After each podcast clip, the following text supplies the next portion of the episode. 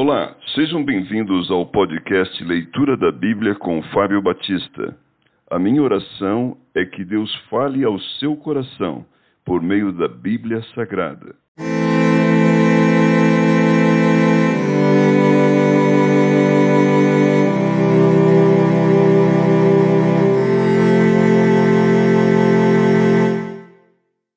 Efésios capítulo 1 Prefácio e saudação.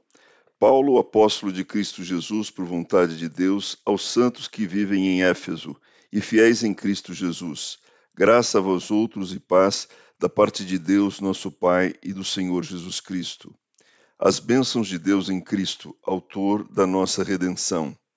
Bendito Deus e Pai de nosso Senhor Jesus Cristo, que nos tem abençoado com toda sorte de bênção espiritual nas regiões celestiais em Cristo assim como nos escolheu nele antes da fundação do mundo, para sermos santos e irrepreensíveis perante ele, e em amor nos predestinou para ele para a adoção de filhos por meio de Jesus Cristo, segundo o beneplácito de sua vontade, para louvor da glória de sua graça, que ele nos concedeu gratuitamente no amado, no qual temos a redenção, pelo sangue, a remissão dos pecados, segundo a riqueza da sua graça, que Deus derramou abundantemente sobre nós em toda sabedoria e prudência, desvendando-nos o mistério da sua vontade, segundo o beneplácito que propusera em Cristo,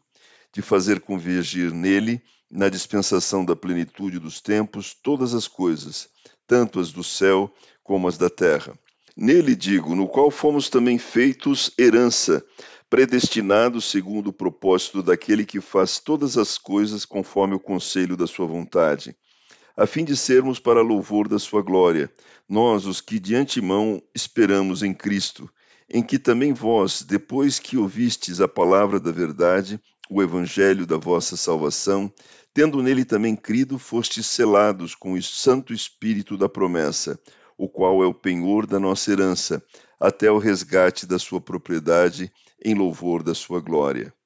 Paulo ora pelos crentes. Por isso também eu, tendo ouvido a fé que há entre vós no Senhor Jesus e o amor para com todos os santos, não cesso de dar graças por vós, fazendo menção de vós nas minhas orações, para que o Deus de nosso Senhor Jesus Cristo, Pai da glória, vos conceda espírito de sabedoria e de revelação no pleno conhecimento dele iluminados os olhos do vosso coração para saberdes qual é a esperança do seu chamamento, qual a riqueza da glória da sua herança nos santos, e qual a suprema grandeza do seu poder para com os que cremos, segundo a eficácia da força do seu poder, o qual exerceu ele em Cristo, ressuscitando-o dentre os mortos e fazendo-o sentar à sua direita nos lugares celestiais